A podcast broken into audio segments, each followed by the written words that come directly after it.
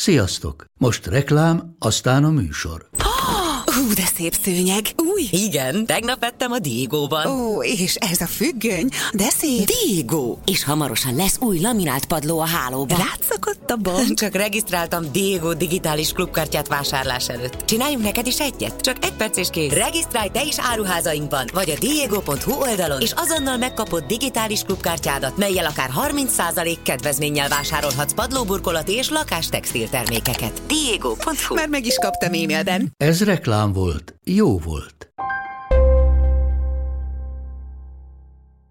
Mai vendégem számomra az összes gondolatát tekintve példaértékű.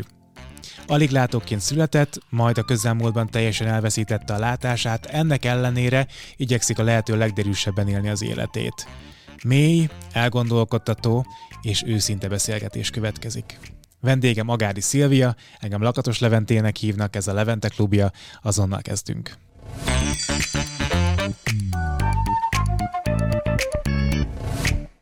Ami szerintem veled különösen izgalmas, vagy veled kapcsolatban különösen izgalmas, az az, hogy az állapotod ellenére te egy nagyon vidám lány vagy. Tehát azt gondolná az ember, hogyha éri ilyenfajta veszteség, akkor magába fordul és depresszióssá válik, és a világgal találkozni sem akar. Ezzel ellentétben te színes ruhában vagy, egy csomószor mosolyogsz, nevetsz, tök jókedvű lány vagy.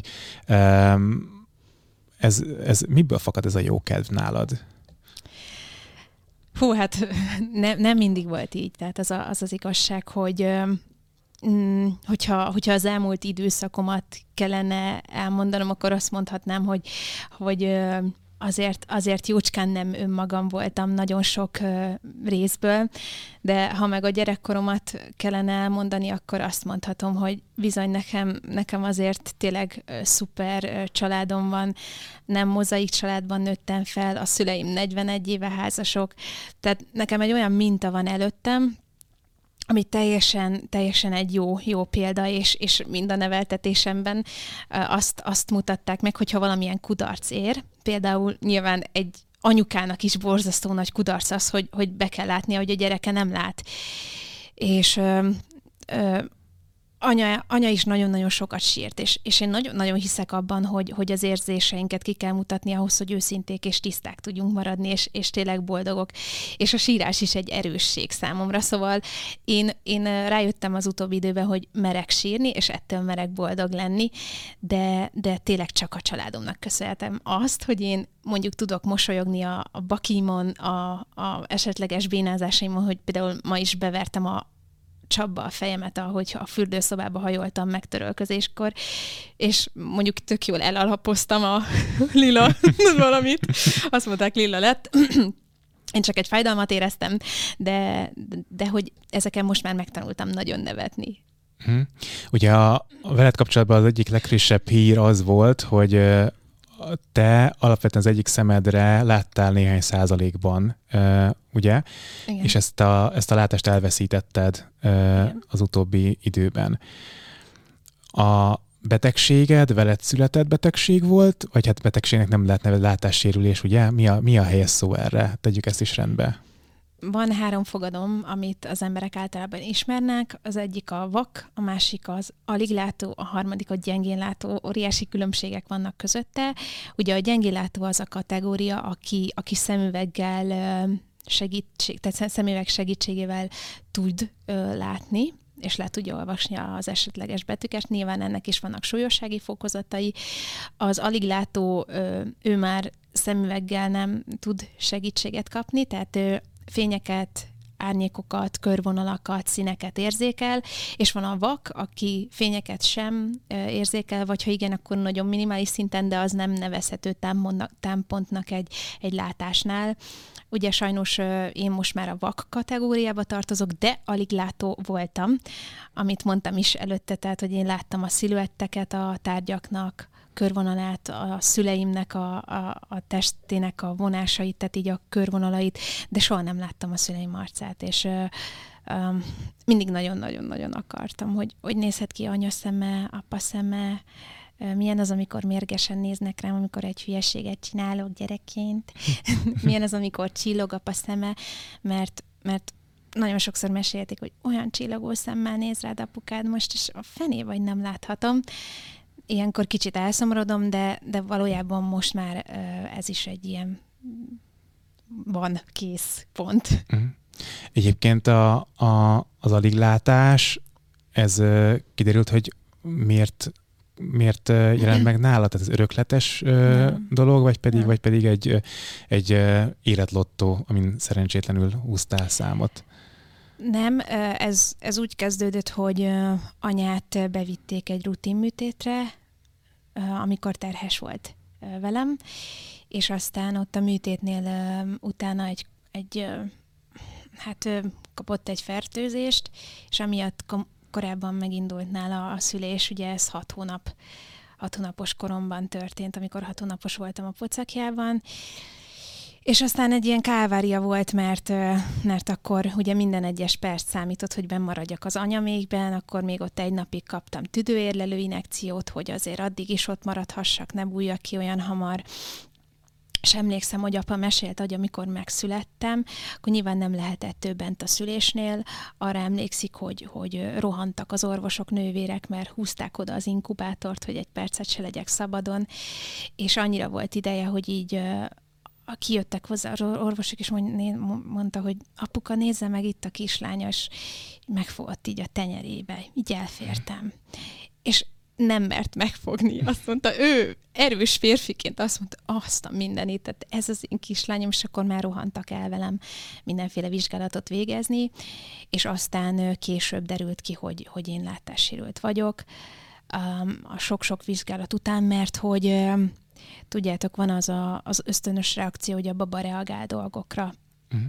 Van egy nagyobb színes tárgy, akkor utána fordítja a fejét, rámosolyog az anyuka, visszamosolyog, és ugye nekem ez nem volt meg ez a reakció.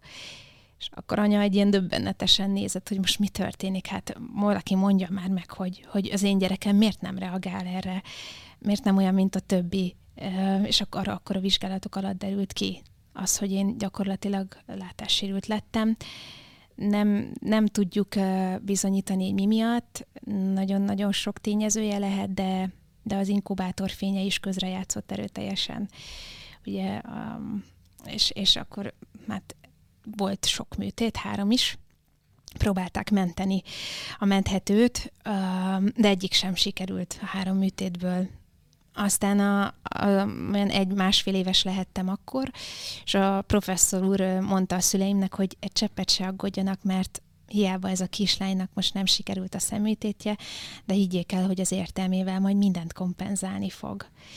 És hála Isten, tényleg úgy neveltek a anyujék, hogy ne szenvedjek semmiben hiányt, és tényleg az agyammal maximálisan tudjak mindent kompenzálni. Egyébként többet érzékelsz a többi érzékszerveddel a külvilágból? Vagy hogy működik ez? Ez nagyon érdekes, és mindenki megkérdezi, de én erre azt szoktam mondani, hogy én sem vagyok denevér. hogy én valami másban képességeket kaptam. Én azt gondolom, hogy jobban fókuszálok arra az érzékszervemre, tapintásra, hallásra, szaglásra, ugye jobban belülről figyelek, és így máshogy használod az érzékszerveidet. Úgyhogy én nem hallok 200%-osan sajnos, de a koncentrációm az más. Uh-huh. Az iskolás éveid hogyan teltek? Te tudtál járni hétköznapi iskolába, vagy pedig valamilyen speciális helyen tanultál? Ez is egy nagyon érdekes dolog, mert a falunkba járhattam óvodába. Azt megengedték, hogy látók közé járhassak, és anyáik ragaszkodtak ahhoz, hogy ne kerüljek el 7 évesen kollégiumban. Nagyon sokan javasolták, hogy hát úgyse fog majd a Szilvivel senki úgy foglalkozni, mint egy speciális iskolába, menjen el kollégiumba, neki ez biztosan jó lesz, és mondták, hogy semmiképp sem. Tehát itt kell maradnia a szeretetben, és aztán a mi falunkban nem vettek fel iskolába a látók közé, anyuék meg nem adták fel, és hónapokig kopogtattak, hogy valamelyik iskola mondjon már igent arra, hogy felvesznek. Azt tudni kell, hogy 2003 környékén nagyon nem volt divat az, hogy valaki integráltan tanul, az azt jelenti, hogy nem a saját problémájának megfelelő intézetben, hanem teljesen épek között, és mindenkinek furcsa volt, nagyon gyerekcipőbe járt, minden pedagógus rettegett, hogy én most akkor ez hogy? Hát hogyan tanítom meg írni, olvasni, hogy meg fogja leírni a tábláról? Persze, hát nem láttam a táblát, semmit. És reziben tőlünk 15 kilométerre, 15-20 kilométerre a falunktól mondta egy tanárnél, hát oké, hát próbáljuk meg, lesz, ami lesz. Én szeretném a Szilvikét, hogy hozzám járjon, és akkor iszonyatosan egyedi módon tanultam megírni, úgyhogy ugye mondtam, nem láttam a táblát, linoneum volt az osztályban. De tudsz írni kézzel? Igen. Akkor még hogy láttam, ugye egy keveset láttam, és sötét linoneum volt az osztályban, és a tanárnője nagyon-nagyon virító sárga tapadószalaggal óriásiba leragasztotta a betűt. És azt mondta, hogy járjam körül. És akkor kérdeztem, hogy ennek mi értelme van, Anita néni? Hát ezt nem látni kéne. És akkor mondta, hogy te nem látod, de érzed majd a testeddel, amikor körüljárod. Hogy milyen alakzata van az A betűnek, a B-nek. És aztán meg ilyen nagy füzetbe szaggatott vonalon végigvezette a kezemet ceruzával, hogy hogyan kell írni, és akkor így benne maradt a mozdulat a kezembe. Nem vizualitás maradt meg, hanem mozdulat a kezemben. De milyen szerencséd volt akkor vele, nem? Tehát, hogy ő gondolom utána is nézett óriási, annak, hogy hogyan kell egy ilyen gyereket tanítani. De tök ez jó. Kreativitás. Meg igazából borzasztó nagy akarat, hogy ő is akarta. Aztán képzeld el, hogy a látóosztálytársaim is így tanultak írni utána. Igen. Bulisabb volt, nem? Nem olyan átlagos, hogy felkarcolja a tábláról. Anita néni, mi is ugye, hogy a Szilvi, és akkor már egy sorba álltunk, hogy ki hogyan járja körül a betűt. Szóval így nagyon-nagyon nyitottak voltak. Mondjuk azt is tudni kell, hogy nagyon sokszor beszélgettek rólam velem az osztálytársaim. Hogyha valamit nem értettek, akkor mindig mondta, hogy kérdezzétek meg a Szilvit, vonjátok be a Szilvit, vele is fussatok tesi órán, vele is rajzoljatok, menjetek el kirándulni, tehát hogy nagyon-nagyon ragaszkodtak ahhoz, hogy én ugyanúgy tudjak, mint ők. Valamiért azt is gondolom, hogy nem is bántottak téged, tehát hogy annak ellenére, hogy te különböztél tőlük e tekintetben, nem érhettek téged bántások. Valamiért én ezt gondolom, hogy nem kaptál hideget, vagy de? Általános iskolában nem igazán volt ilyen. De voltak lányos veszekedések. Mondtad, hogy én is verekedtem. Tényleg? Igen. De mi miatt verekedtél le arra, hogy általános iskolában? Nem, az ilyen csajos volt. Valami hülyeségen összevesztünk harmadikosként, és aztán így azt vettem észre, hogy a lány haja már a kezemben van, és akkor így van. De ez is megy. Ez hát szerint igenis, hogy én ebben is olyan voltam, mint a többiek, hogy nem akartam hagyni magam. Egyébként fogalmam sem volt, hogy milyen korlátaim vannak abban a pillanatban, de aztán mindenki üvöltött, hogy hajrá, ezért. Nagyon gyerekek voltunk. Nyilván ez egy ilyen csíntevés, tehát milyen egy gyerek, nem is akarok én sem szabadkozni, de hogy én ebben is ugyanazt megtehettem, és ezt nem is bánom, hogy ilyenekben is volt a részem, mert lesz mit mesélni az unokáknak. Sőt, még puskáztam is. Oké, a gimi vagy a középiskola az hogyan telt? Tizedikes voltam, nem. Ugye én 8. után elmentem közgazdasági területre, közgazdasági szakközépsuliba, és ott azért már nehezebb osztályon volt, ott nem fogadtak be nagyon. Sőt, szinte semennyire sem. 1-2 lánnyal voltam jóba, ugye ott már nyilván kamaszok vannak összezárva, nem igazán értik, hogy mi a helyzet. Mindig az a durva, hogy ott mindig azt mondták, hogy a Szilvivel kivételezve van, holott csak ugye megkaptam a segítséget, hogy gyakorlatilag egyenlőek legyünk bizonyos tantárgyaknál. És esélykiegyenlítődés. Igen, tehát ők azon hepajoztak, hogy mi az, hogy szóban felelhetek. És egyébként néha szóban nehezebb felelni, mert azonnal reagálnod kell. Hát annak könnyebb nyilván, aki blöfföl vagy bullshit-el tőled a felelés közben, és azt írásban nem tudja megcsinálni. Hát de azért észreveszi a tanár, ha valaki rászól. Hát igen. Azért az egyértelmű. Na de ott azért nehéz dolgom volt. Egy lánnyal, 2-vel így jóba lettem, de úgy semmi. És aztán meg már, amikor 10-es voltam, éveleje jött a Voice-os műsor, és aztán utána magántanuló lettem, úgyhogy nem sokat kellett így szenvedni, ilyen idézőjelesen. Megbentett az éneklés. Az éneklésre picit A családban nálatok van, akinek egyébként van muzikális affinitása? Tehát, hogy volt előtted olyan felmenő, aki éneklésből, vagy mondjuk zenélésből jeleskedett? A nagymamám,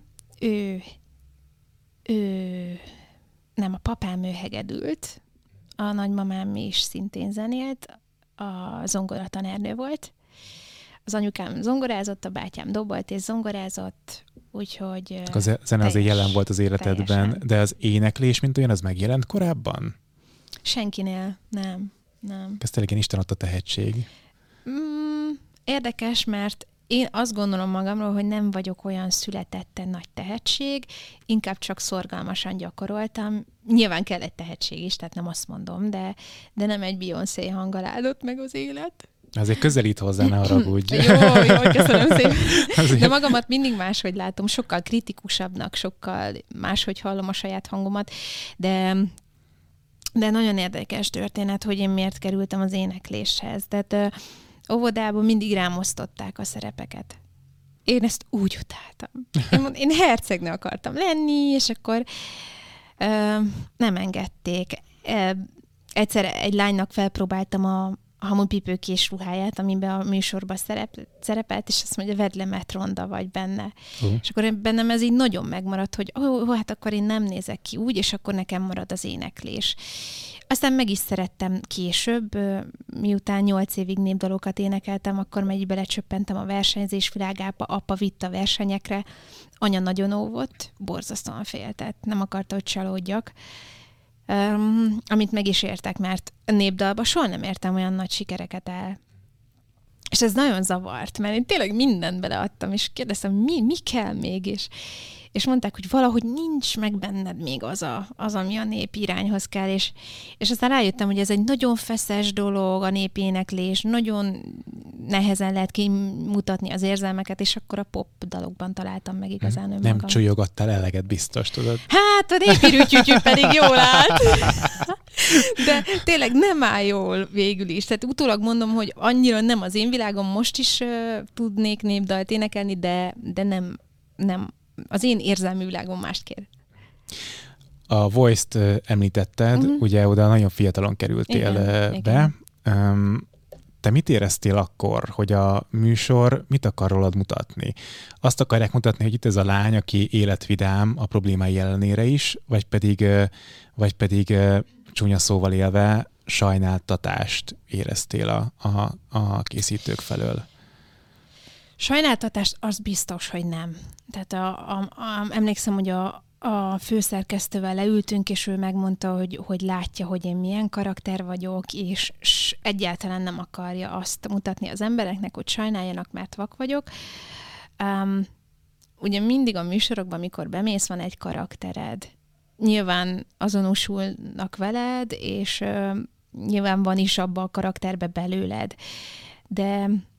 Ez a fontos, hogy van is belőled, de van is belőled, nem egy az egyben te vagy de valójában. Nem, igen, de akkoriban tök szerencsés voltam, mert én gyakorlatilag önmagamat adtam. Mondjuk nem is tudtam volna semmit sem megjátszani. Én egy nagyon naív ember voltam akkor. Nagyon sok dolgot elvállaltam, sokat bánok is, hagytam magam kihasználni, de ugyanakkor abból én is profitáltam, csak biztos, hogy nem így csinálnám most már. Én nagyon sokszor eszköz voltam embereknek, hogy a karakterüket fényezzék, hogy a kis pátyolgatós ént meg tudják mutatni, és a nők szavazatait bevonzzák. Tehát, hogy én ezen utólag átlátok nagyon, de akkoriban fogalmam sem volt. Hát feljöttem faluról, Várvölgyről, azt se tudtam, mi fánterem a zenélés. Ilyen szempontból nem tudtam, mi az, amikor másnap megismernek az utcán és autogramot. Tehát, hogy mi? Hogy? Tehát, néztem, hogy ez most csöppentél. Nagyon. És én azért tényleg önmagam tudtam lenni, de nagyon sok dolgot át kellett éljek, pofont emberektől. Most nem fizikális értelemben, de hogy így csalódni, hogy aztán ők feljebb menjenek azáltal. Az a baj, hogy ha duettezel valakivel is, akkor egy idő után valamelyik fél mindig alul marad egy kicsit. Hát én is alul maradtam dolgokban. Aztán mondtam, hogy én akkor így nem. Én ezt így nem szeretném. szeretnék önálló lenni, és erős nő akarok lenni, nem pedig egy gyenge láncszem. Annyi idő eltelt, hogy erre rákérdezek, neked csalódás volt, amikor kiestél a műsorból? Hát, hogy ne. Nem értettem, hogy most mit akar a Misi, hogy miért vagyok, tehát miben vagyok gyenge, mit akar nekem most mondani. És valójában utólag látva azt gondolom, hogy igaza volt, de akkor nem értettem vele egyet. Mert ugye az egy duett volt, amit előadtunk a Wild Roses, tehát ott annyira egyenlően beletettünk mindent, hogy tényleg bárki esett volna ki, az borzasztóan igazságtalan lett volna. És ugyanakkor meg olyan rendesek voltak a főszerkesztői, tehát a szerkesztői műsornak, meg így mindenki, hogy aztán utána segítették a dolgokat, hogy legyen tovább duett, meg műsorokba hívás, meg foglalkoztattak, meg hívtak, meg vittek,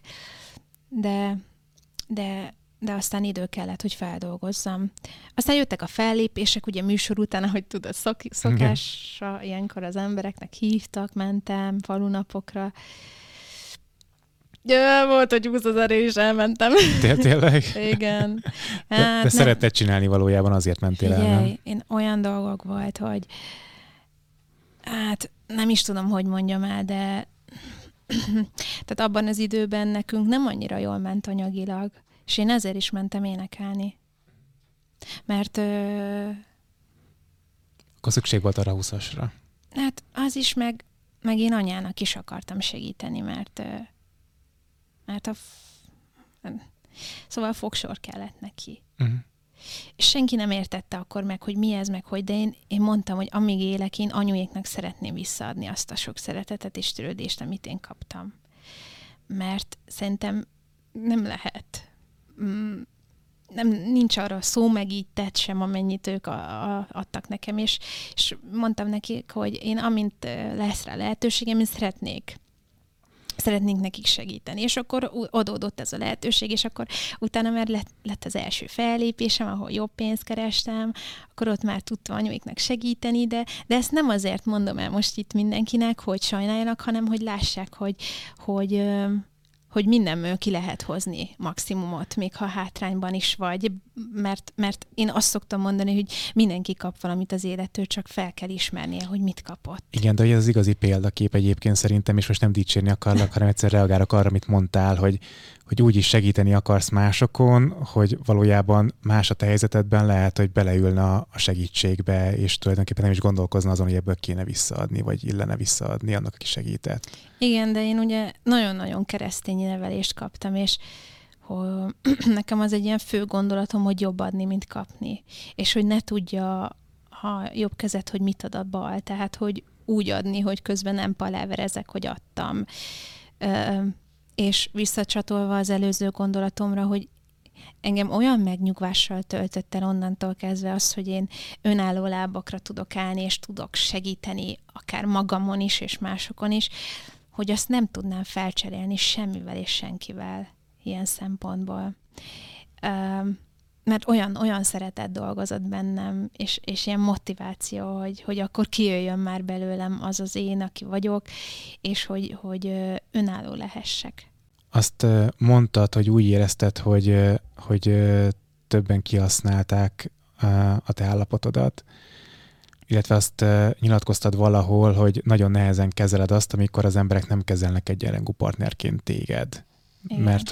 Mert hogy ezt téged zavar, inkább az zavar benne, hogyha ezt leplezni próbálják, és nem egyenesen mondják meg. Igen. Sok ilyennel találkoztál az életed folyamán? Mostanra nagyon-nagyon zavar a ködösítés, a csúsztatás, amikor nem mondanak ki dolgokat, és ez a rejtett diszkrimináció, ez valójában nagyon felemésztett engem is, hogy nem értettem a pontos okot. Volt olyan, hogy ezért nem kaptam fellépést, mert azt hitték, hogy nem tudok úgy mozogni a színpadon. Igaz, hogy nem vagyok egy táncos, de biztos, hogy nem estem volna le a színpadról.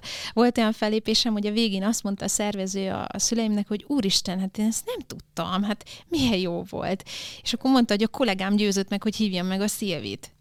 De hogy szerinted nem inkább a zavara az embereknek, hogy nem merik megkérdezni, hogy te azt tudod teljesíteni, hanem inkább eldöntik magukba, hogy kínos lenne erre rákérdezni.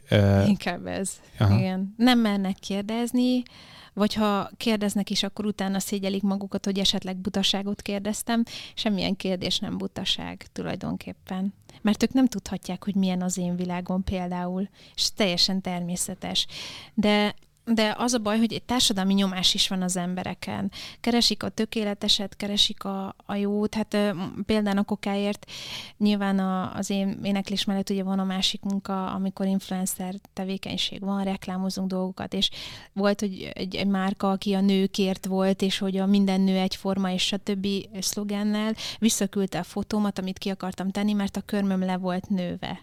És szerintem ez tök emberi, hogy nem mész minden nap körmöshöz, nem fogod minden héten megcsináltatni, hanem ez is egy emberi tulajdonság, hogy van esetleg lenövés, vagy stiád, vagy narancsbőröd, és hogy ezt felvállalni lehetne, de azt mondják, hogy de hát a tökéletes az mégiscsak eladhatóbb.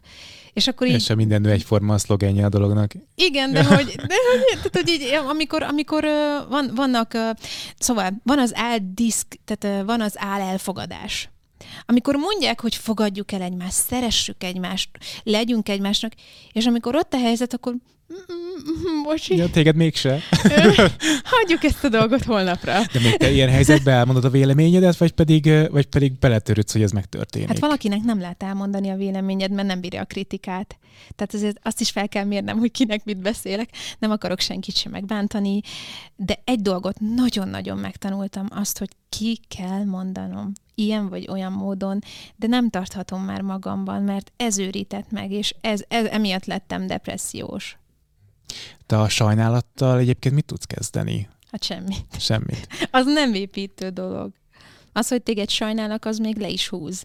Mert nem tudsz tehát a helyzetemet én nem tudok változtatni, azon sem tudok változtatni, hogy forog a szemem, mert nagyon sokan megjegyzik, hogy vegyek már fel egy napszemüveget. Nagyon jó dolog a napszemüveg, nagyon szép és divatos, de például, ha most ezt vettem volna fel a stúdióban, nem biztos, hogy olyan jól néz neki, mert beltérben vagyunk. Meg ez be is zár valamennyire, nem lelkileg is, hogyha van rajta a napszemüveg. Hát meg fáj a fülem nap végére. Nyomja túlságosan, igen. Fáj a fülem, igen, meg az orrom is. De én nem tudom, tehát én ezt nem tudom elfogadni úgy. Próbáltam a készülés közben belegondolni a helyzetedbe, nyilván nem tudok belegondolni a helyzetedbe, de arra jutottam, hogy ami nekem a legnehezebb lenne, az szerintem a bizalom a többi emberben. És neked nagyon nagy fokú bizalmat kell adni gyakorlatilag mindenki felé. Mm-hmm. Igen. Ezt hogy tudod magadban megoldani, vagy leküzdeni, vagy egyszerűen ebben nőttél föl? Igen. Az, ha beleszületsz valamiben, az természetessé válik neked.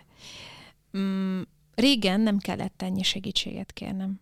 Nagyon önálló próbáltam lenni, amit csak meg tudtam oldani, azt megoldottam. Közlekedésben is próbáltam a fehér botommal egyedül támpontok alapján közlekedni, de most már ugye teljesen másra vagyok utalva ilyen szempontból. És az, hogy kérni kell a mai rohanó világban, az már egy ilyen, nem is tudom, teher.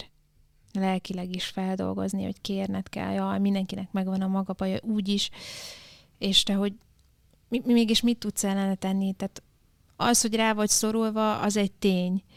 És az is egy tény, hogy van helyzet, amit nem tudsz megoldani. És némiképp azért alázat az, hogy elfogadjuk, és meg is értsük magunkat.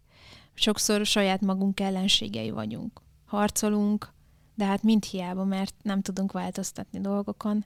Én is nagyon sokszor harcoltam magammal, magamban is, de aztán attól nem lettem előrébb.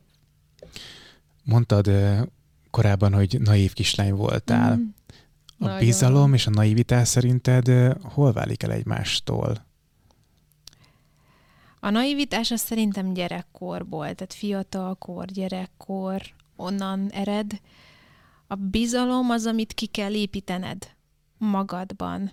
Amikor meg kell beszélned magaddal, hogy oké, most rábízod az életedet arra a nénire, aki átkísér a zebrán, lehet, hogy ez az utolsó zebrázásod, nem tudod, de mégis meg kell tenned.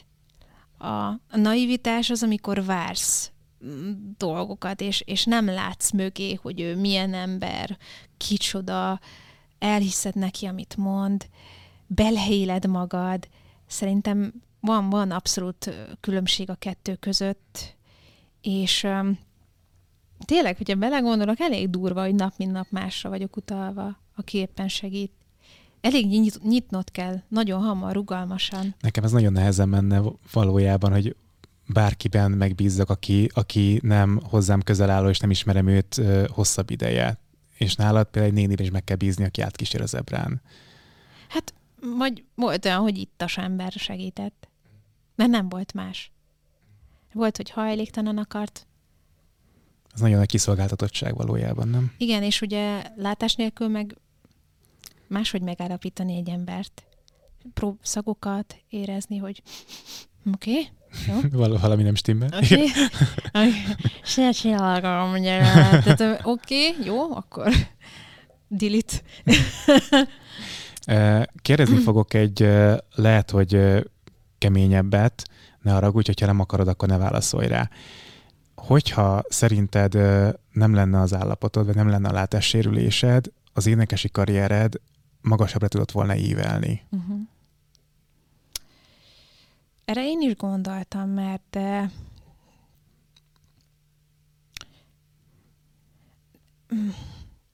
nem tudom, hogy mi az, amivel egyedivé tettem volna a produkciómat. Ebbe nehéz belegondolni, úgyhogy soha nem láttam, de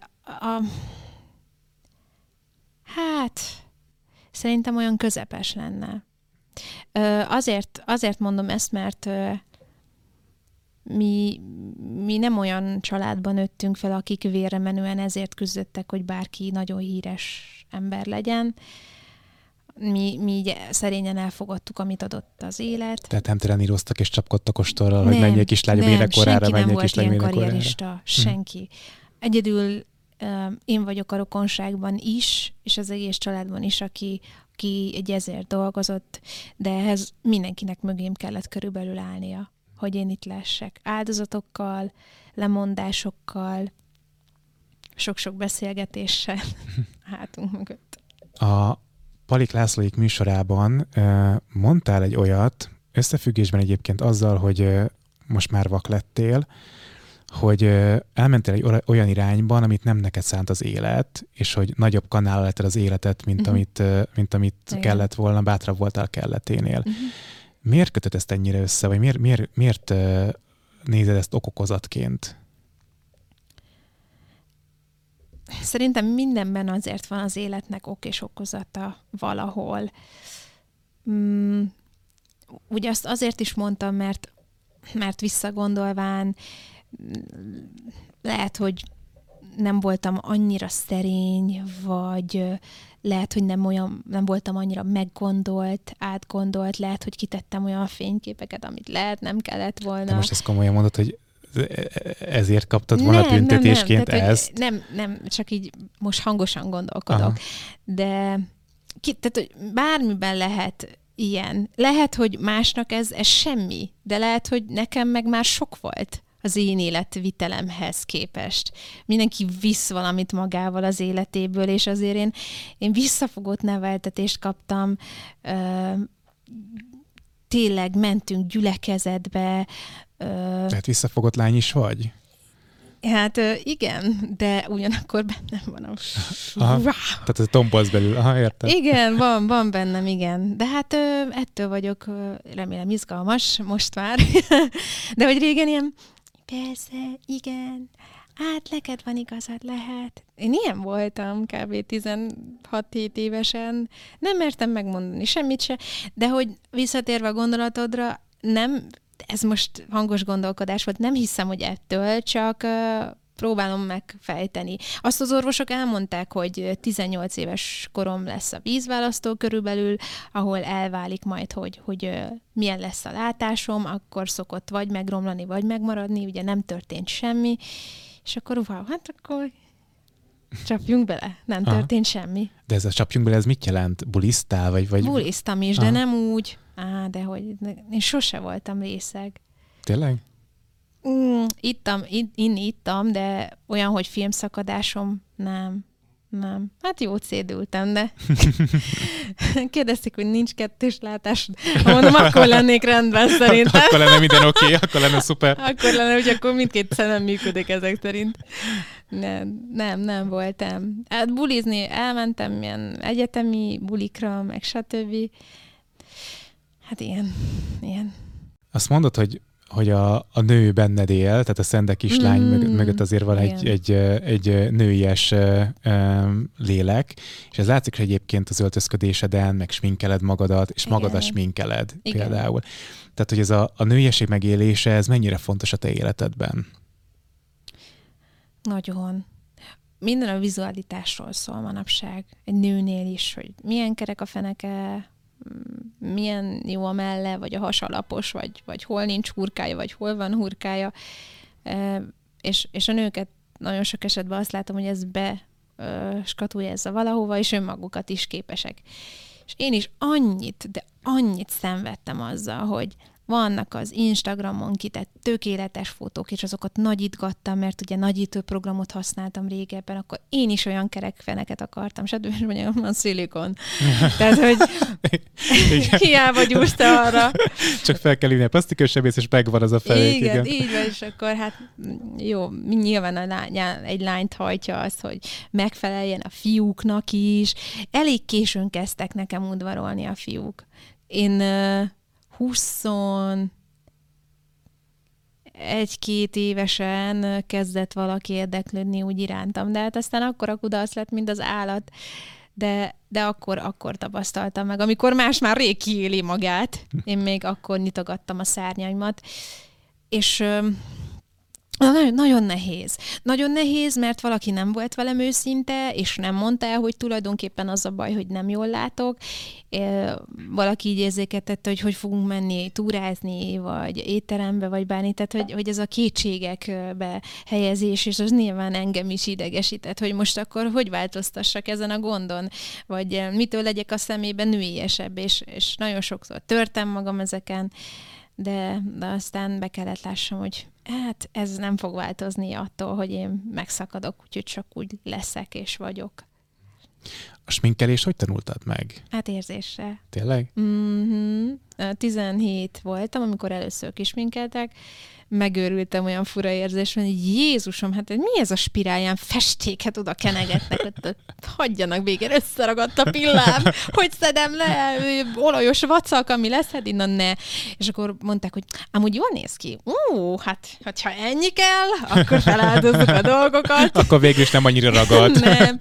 És akkor voltak a műsorok, akkor nagyon sok sminkes keze alatt voltam, és mindig így foggattam, hogy ez mi, az mi, és én eléreztem a bőrömön az, hogy mit csinálnak az ecsettel, hogyan húzzák, kérdeztem, hogy milyen szín áll jól, hogy kell füstölszemet, hogy kell spirálozni, és akkor így tanultam meg, de a Szalai Viki barátnőmön nagyon sokat segített ebben, hogy oktatott, tanított, átmentem hozzá, milyen árnyalatú alapozó, hát honnan tudjam, mi az az árnyalatú komolyan, tehát bediktáltam a számát a sminkesnél, hogy kérek egy ilyet. Jó, és rózsaszínes vagy sárgám? Honnan tudjam? Ami jobban áll. Persze, de mindenki más mondott, tehát hogy így jaj, ez is egy ilyen érdekes dolog. És akkor mindig van egy utolsó csekkolás, aki ránéz az arcodra, igen, hogy rendben van-e? Igen. Jó az arcom? Igen, tökéletes. Jaj, köszönöm szépen! Oké, azt is láttam, hogy te jártál edzeni is. Igen. A teremben nem voltak-e problémáid? Vagy nem volt akadályozás? Hát személyedzőkkel kezdtem el a munkát. Aztán megtanultam érzésre a gyakorlatokat, hogy hogyan kell helyesen tartani a testemet, aztán egyedül jártam már, megismertem a teremben, mi hol van, melyik gép. Na, a gond az akkor volt, ha ültek azon a gépen, mert én azt nem láttam.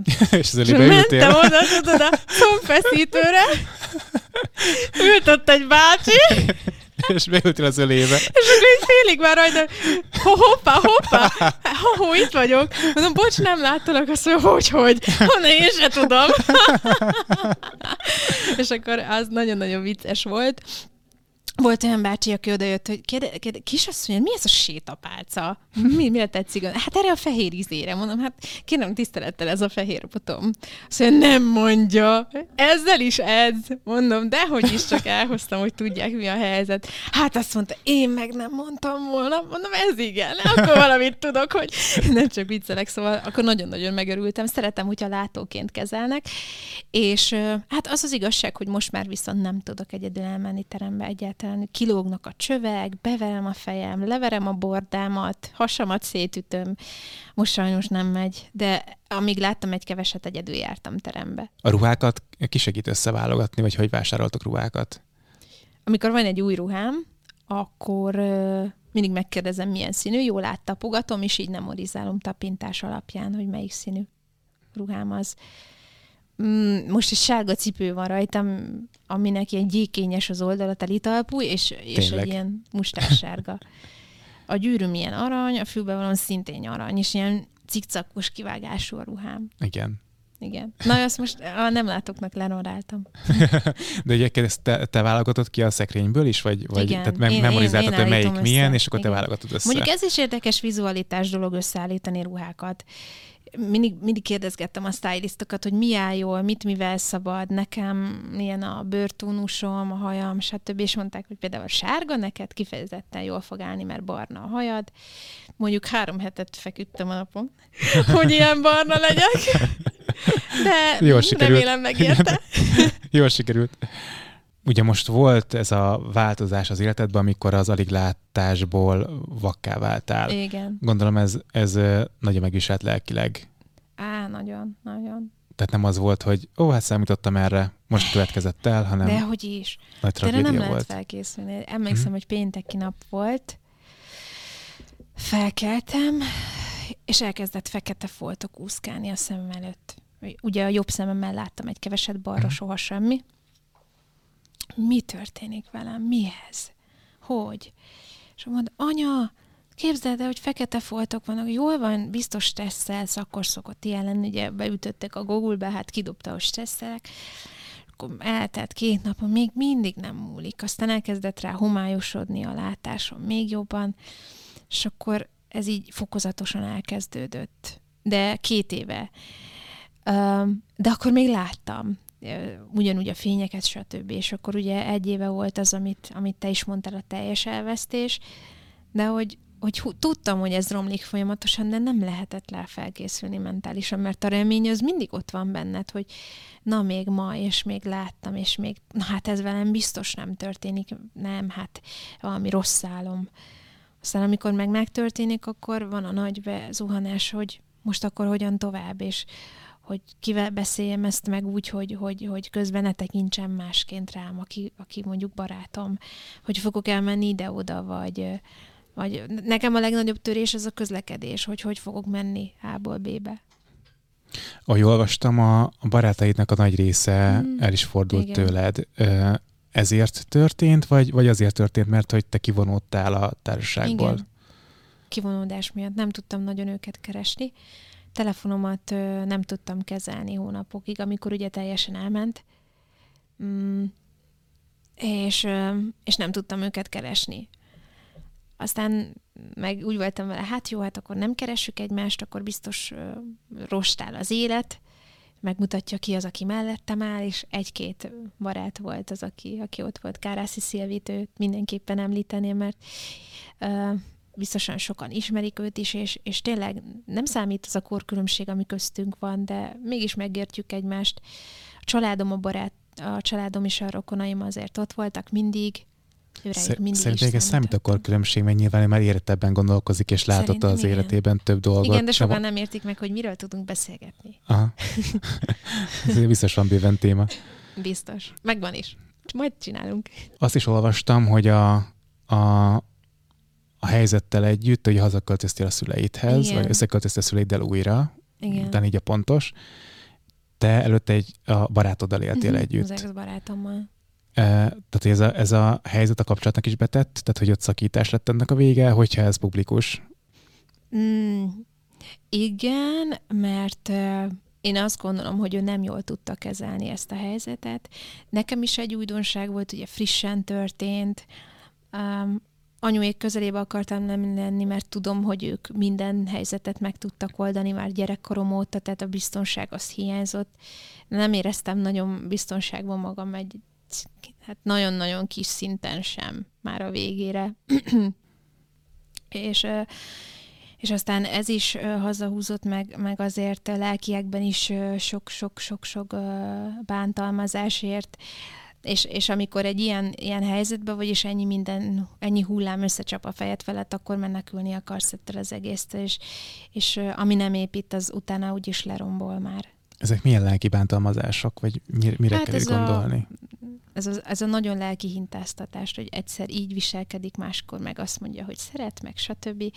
És nagyon-nagyon sok nő, mint kiderült, ebben szenved, ilyen kapcsolatban szenved, és én nem akartam azok közé tartozni, akiket teljesen lerombol egy ilyen,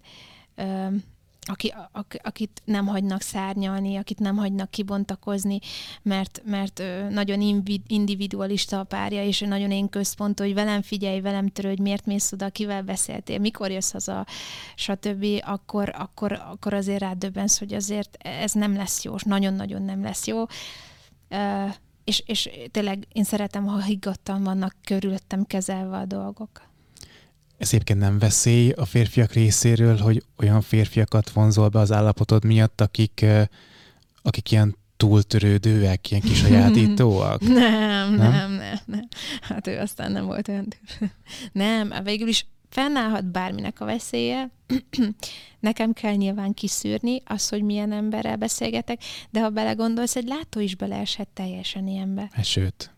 Bárki. És egyre több a narcisztikus, a pszichopata, nagyon-nagyon-nagyon ferdített világban élünk, ahol már azt hiszik néha, hogy az az erős, hogyha fölényeskedünk, ha nem beszéljük meg a dolgokat, hanem az van, amit én mondok. És nagyon sok ismerősöm mesélte ezt, hogy ő ilyen cipőbe járt. És utólag az ember olyan okos. De amikor benne van, akkor meg hiába mondják neki, nem igazán látja. Igen, erre szoktam azt mondani, hogy célszerű ilyen tartalmakat nézni, fogyasztani, hallgatni. Na, de fel kell ismerni, hogy mi a probléma. Hát igen, de hogyha mondjuk hallasz róla, akkor lehet, hogy szembesülsz vele, hogy te is ebben a cipőben jársz. Nagyon sokáig nem mersz vele szerintem szembesülni. Hát igen, a tagadás az nagy faktor ebben a történetben. Rettenetesen. Abszolút. Mert van egy kedves pillanat, és akkor így elfelejtettük a többi rosszat. Hát meg az ígérgetés. Hát hogyne. Az nagyon, igen. Az nagyon-nagyon sok nőnél játszik. Azt is olvastam, hogy azért most elég sok üzenetet, levelet, hangüzenetet kapsz, képeket is. Már nem? Hát amióta elmondtam, hogy Gergő a párom, aha, azóta végre végül hagytok. De hogy a legkülönbözőbbeket olvastam, hogy a harisnyát akartak tőled, meg hogy a lábodat csókolgatni, és meg tudtam, pénzt is kínáltak szexért, vagy valami ilyesmi is volt. Igen. Nekem fogalmam sem volt, hogy ilyen létezik, és hogy valaha én ilyet kapok. De rá kellett jönnöm, hogy az emberi fantázia végtelenül nagy, és te nem tudsz mit csinálni, mert van egy Instagram profilod, amire bárki írhat üzenetet. És nem, nyilván nem vagy köteles válaszolni, de azért odaugrik eléd, vagy a komment, vagy a kéretlen tartalmakba, értesítésekbe, stb. Tehát azért kaptam meg egy-kettőt. Hát nyilván van egy csomó, ami most is olvasatlan üzenet. És amikor nem válaszolok, akkor jön, hogy mekkora egy bunkó vagy, meg paraszt, meg hogy lesz ilyen nagy kép, és nem érti, hogy ha nekiállok egy emberrel levelezni, 500 lesz belőle, mert akkor mindenkinek válaszolgatni kéne, és egy vége láthatatlan valami. Hát meg, hogyha nemet mondasz, akkor is ugyanezt kapod vissza, hogyha teljesen hát mindegy. És akkor ne legyél előítéletes, meg a te helyzetedben én nem csinálnám ezt. Na ez a legundorítóbb egyébként, amit hozzá lehet vágni az emberhez. Az, hogy ne válogass. Tehát ezt mondták nekem régen, ne válogass, és mondom, miért ne válogathatnék? Miért nem tehetem meg? Tehát ez is egy ilyen társadalmi belenyomás, hogy vagy te, és akkor örülj, ami jár neked. És hogy nem tök mindegy, hogy néz ki. Hát ez az a másik kedvencem, és mondom, figyelj már, hát ha megfogom a hasát, ami lóg lefele, hát az nem kellemes. Meg hogy van egy ilyen borzasztó tókája, vagy tudom, hogy mindenkinek más az, ami szép, de azért tapintás alapján is meg lehet állapítani, mi az, ami szép test, vagy mi az, ami nem. Ami még, hát azt muszáj elmesélnem, hogy azt hiszik nagyon sokan, hogy ha megfogom az arcát, akkor az arcvonását is megállapítom. Dehogy is. De nekem, mint nem látónak, arc, van orr, van rajta száj, szemek, stb. De az, hogy kitapintsam, hogy add ide Szilvikém a kezed, tapogass ki, milyen az arca, hogy néz ki, azt nem fogom tudni megállapítani, hogy milyen vonásokkal rendelkezik, csak az, hogy mikor borotválkozott utoljára, stb. De ha jól értem, akkor a mostani kapcsolatoddal már a vakság idején találkoztál, igen, tehát hogy a körvonalát se láthattad tulajdonképpen neki. Nagyon, hát az nagyon érdekes sztori, hogy ismerkedtünk meg, azt a Gergő tudja elmondani úgy, ahogy, mert nyilván nem én néztem ki magamnak. de egy baráti társaságban találkoztunk, és emlékszem, hogy elkezdtünk vele beszélgetni ott a nagy csapat közepén. Azt vettem észre, hogy mindig egy székkel közelebb kerül hozzám az asztalnál, és akkor annyi ember bemutatkozott, hogy hirtelen nem tudtam a Gergőt megjegyezni, annyi hanggal találkoztam, és aztán így, na mondom, hát ezzel a fiúval én már beszélgettem 2 mondatot, most megint ő van itt, jó, oké, és akkor beszélgetek, elmegyek pisilni, a lányok azt mondja, az esetleg helyesebb férfiával beszélsz, csak tudd.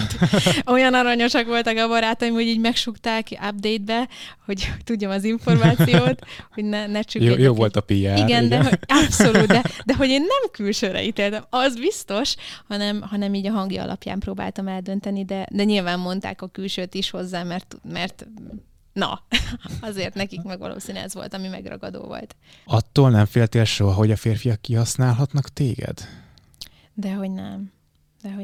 Ez mindig egy ilyen félelemfaktor volt, hogy most mi miatt akarnak velem beszélni, hogy azért, mert Agárdi Szilvia vagyok, aki Várvölgyről jött, és nem híres, vagy azért, mert az vagyok, akit a televízióban látnak, és nyilván egy idő után megtanultam átlátni ezeken. Ezt macska körömbe értsétek. De én elég bizalmatlan voltam sok esetben a férfiakkal szemben. Nem adtam nekik rendezvú lehetőséget. Kicsit megközelíthetetlen voltam. Ennek volt oka egyébként, amiért ez történt? Hát volt, igen. Volt gyerekkorból hozott is, 14 éves koromtól kezdve. Mi történt, hogyha ezt... Nem. Hát nyilván rövid lenne az idő elmesélni, de amikor molesztálás áldozatává válik valaki, akkor azért nagyon sok mindent megváltoztat az életébe, és az, hogy téged molesztált valaki? Hát igen. Nem a családon belül abszolút, hanem más rokoni szálból, már nem rokon, de hogy én nyilván ott bíztam benne, és azért nem ismertem elmondani. Tehát tipikusan az a reakció lépett fel, ahol ugye védted a te támadódat, mert nem akartál neki rosszat, mert ő is mond, nem mondd el, ezért nem kell tudni senkinek.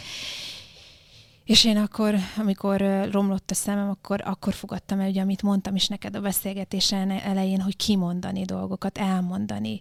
És nyilván akkor anyujék eltiltották, stb. Soha többet nem beszélünk, ilyesmi, és én annyira megkönnyebbültem lelkileg, hogy én ezt elmondhattam, mert bíztam.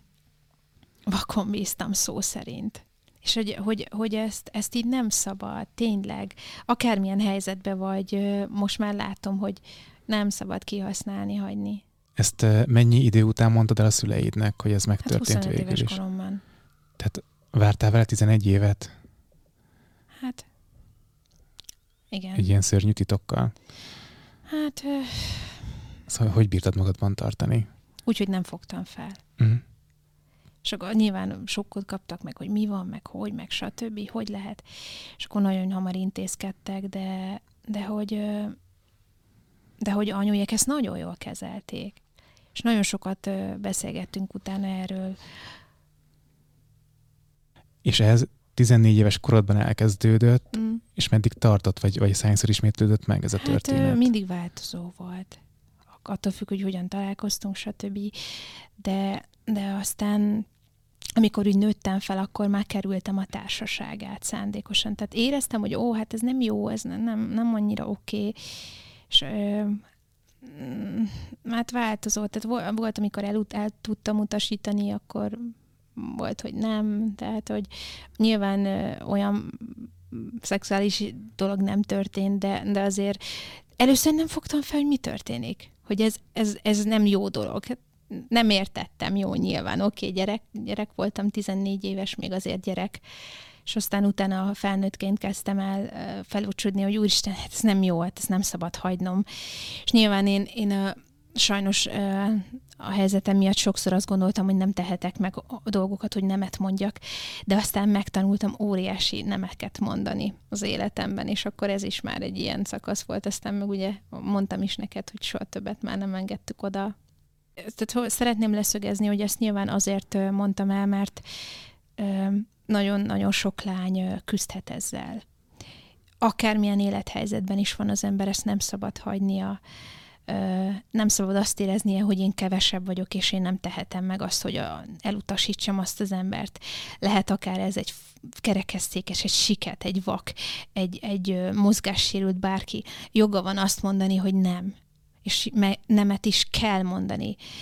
Tehát ez nem egy sajnáltatás, hogy elmondtam, és én ezzel csak szeretnék tanítani és üzenni mindenkinek, hogy igenis meg kell erősödni lelkileg, és át kell lendülni a dolgokon, mert ez csak a saját javunkat fogja szolgálni, és a lelki békénket. Nagyon sok épp fiatal is egyébként küzd ezzel a problémával, igen. Tehát hogy ez nem kell korlátozottnak lenni.